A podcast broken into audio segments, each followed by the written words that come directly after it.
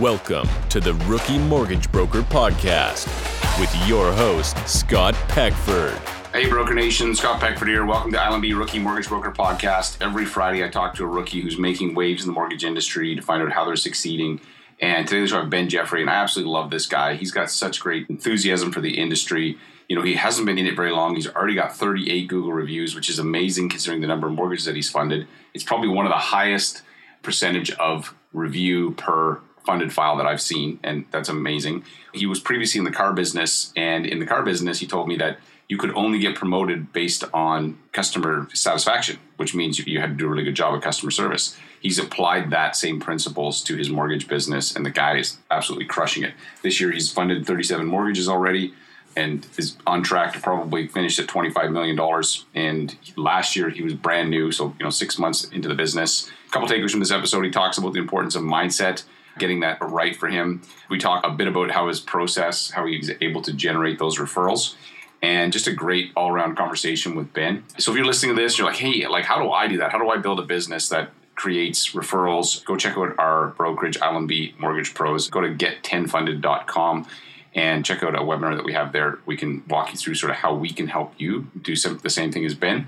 Yeah, I want to give a shout out to our title sponsor, Finmo, for helping make these possible. So go check out Finmo. It's a mortgage application, document collection, submission platform and it's very easy to use. I love simplicity. If you get tripped up in the technology, you can spend a lot of time on it and waste a lot of time when it's not going to get you paid. You need technology that's easy to use, which is why we love it and why we have it for our new agents. You can check that out at finmo.ca. Anyways, hope you enjoyed this episode and we'll talk soon. Hey, Ben, welcome to the show. Hey, Scott, thanks so much for having me.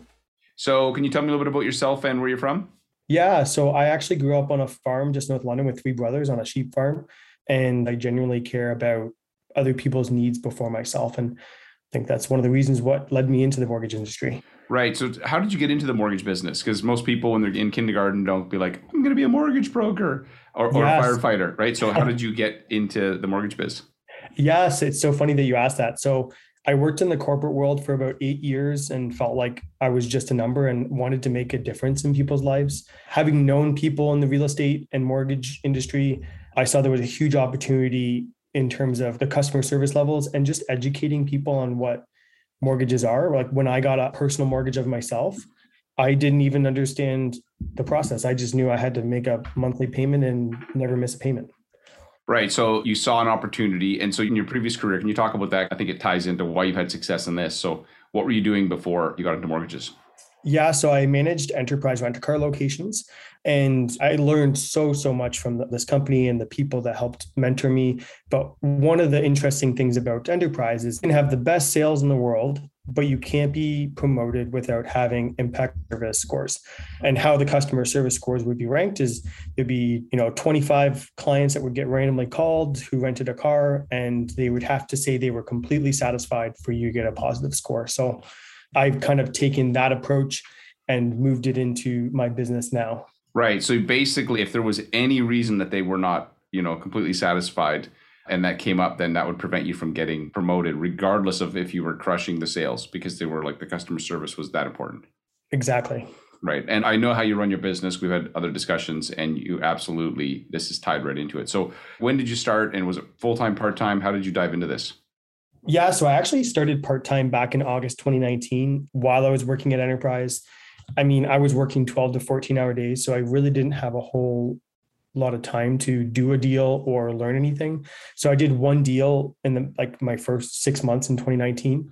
At the beginning of the pandemic in 2020, my company laid off a ton of people because of COVID, and honestly, it was the biggest blessing possible cuz I knew that I was transitioning out of the job started full time as a mortgage broker in July 2020 and haven't looked back. It's been probably the best thing that's ever happened to me.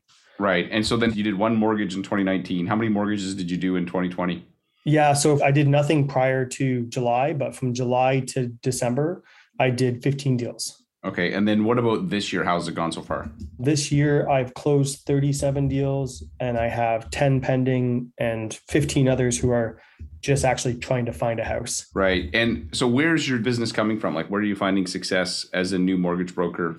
Yeah, so when I started out, it was, you know, realtors I had one realtor that I did their family member's mortgage and they were turned down by so many different people. And I managed to come in here and it took a lot of hours to work it and managed to get the family member a mortgage. And then that realtor told her whole real estate office about me. And then next thing you know, the other realtors in the office started using me. So kind of just word of mouth. I also do get, I'd say, a good chunk of my business from financial planners. And I would say out of the 37 deals I've closed so far this year, I've received 15 referrals just from clients referring me to their friends and family. How many Google reviews do you have at this point? I believe somewhere around 38.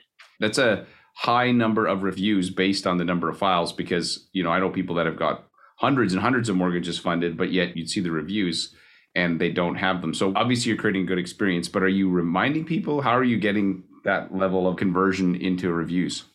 Yeah, so I send out an email template where the file is going to be closing. I ask the client, hey, would it be okay if you took three to five minutes to leave me a Google review? Like it truly helps, you know, grow my business and builds a resume when people don't know who I am. They can find out who I am through my Google reviews. And then I actually usually send them a template within seven days of closing. So they've moved into their house. Usually the first couple days they're moving in. And then on the seventh day, I would send them a Google link to leave me a review. Right. Because I just did the quick math on that. It's basically a 71% giving you a review, which is crazy high. I know some people who are very good at reviews and run a great business and they might be at 30%. And I'm talking people with hundreds and hundreds of reviews.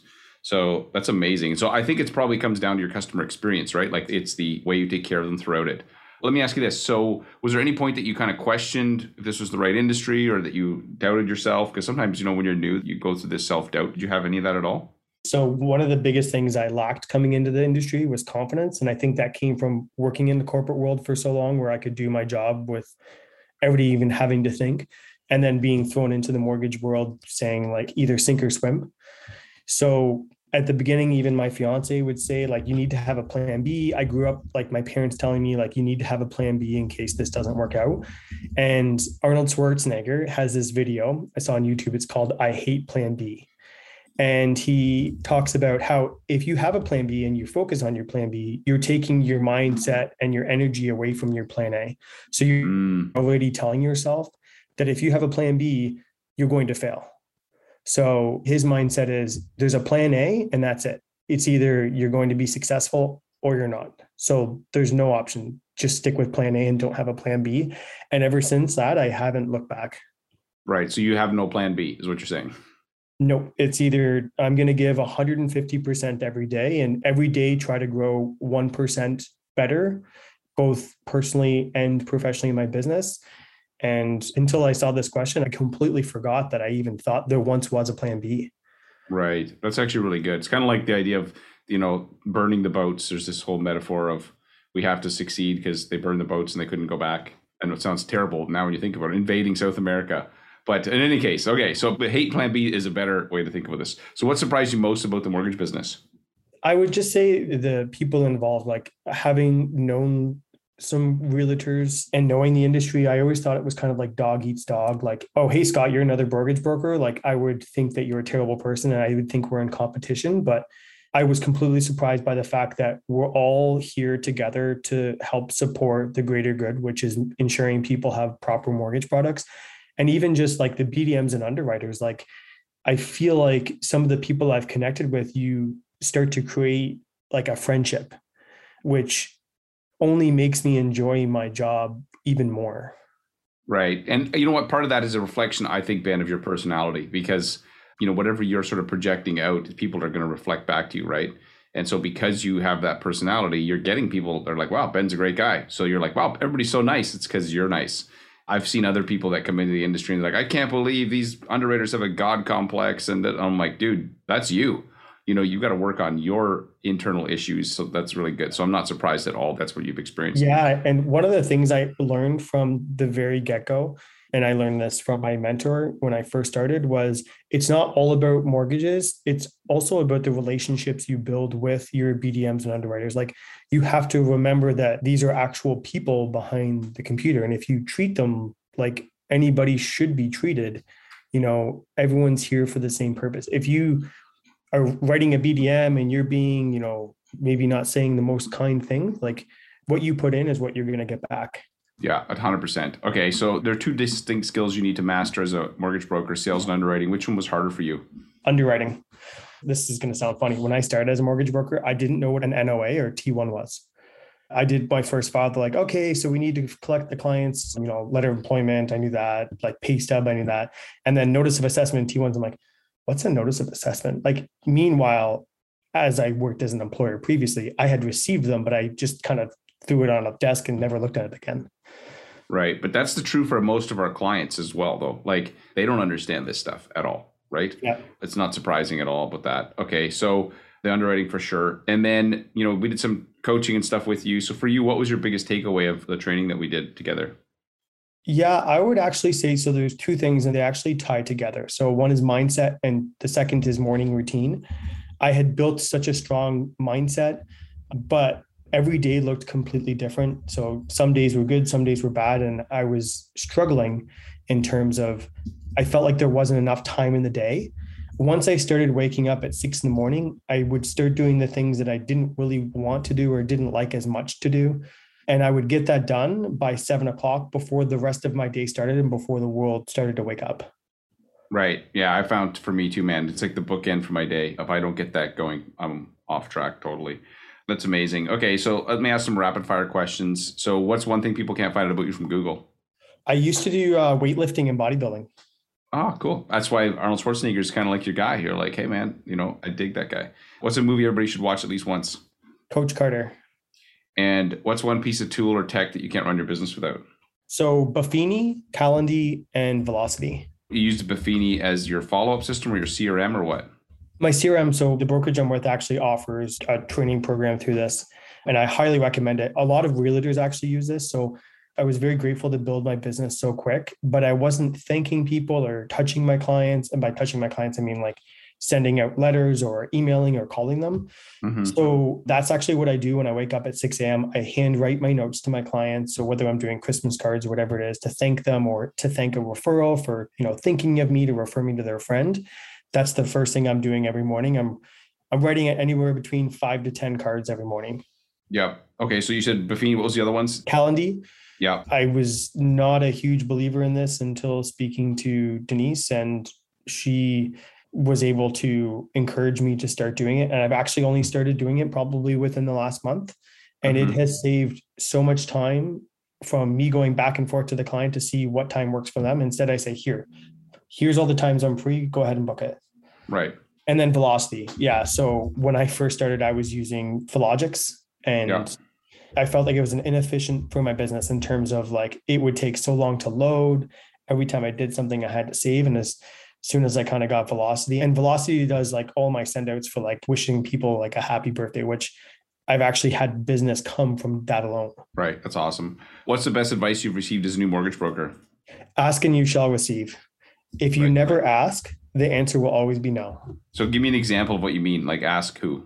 Good question. So a lot of people are intimidated or don't want to pick up the phone call to call a realtor or to call a client. Or for example, hey, Mr. Client, this is the rate I'm able to give you. Is it okay with you if I submit this to the lender for an approval? Like you asking the client for their permission or you're asking for the realtor for their business. If you never ask that question, how do they know that you want to do business with them? Right. Yeah, absolutely. It's critical that you build that. We call it the ask muscle. Knowing what you know now, if you were to start over today, what would you do different?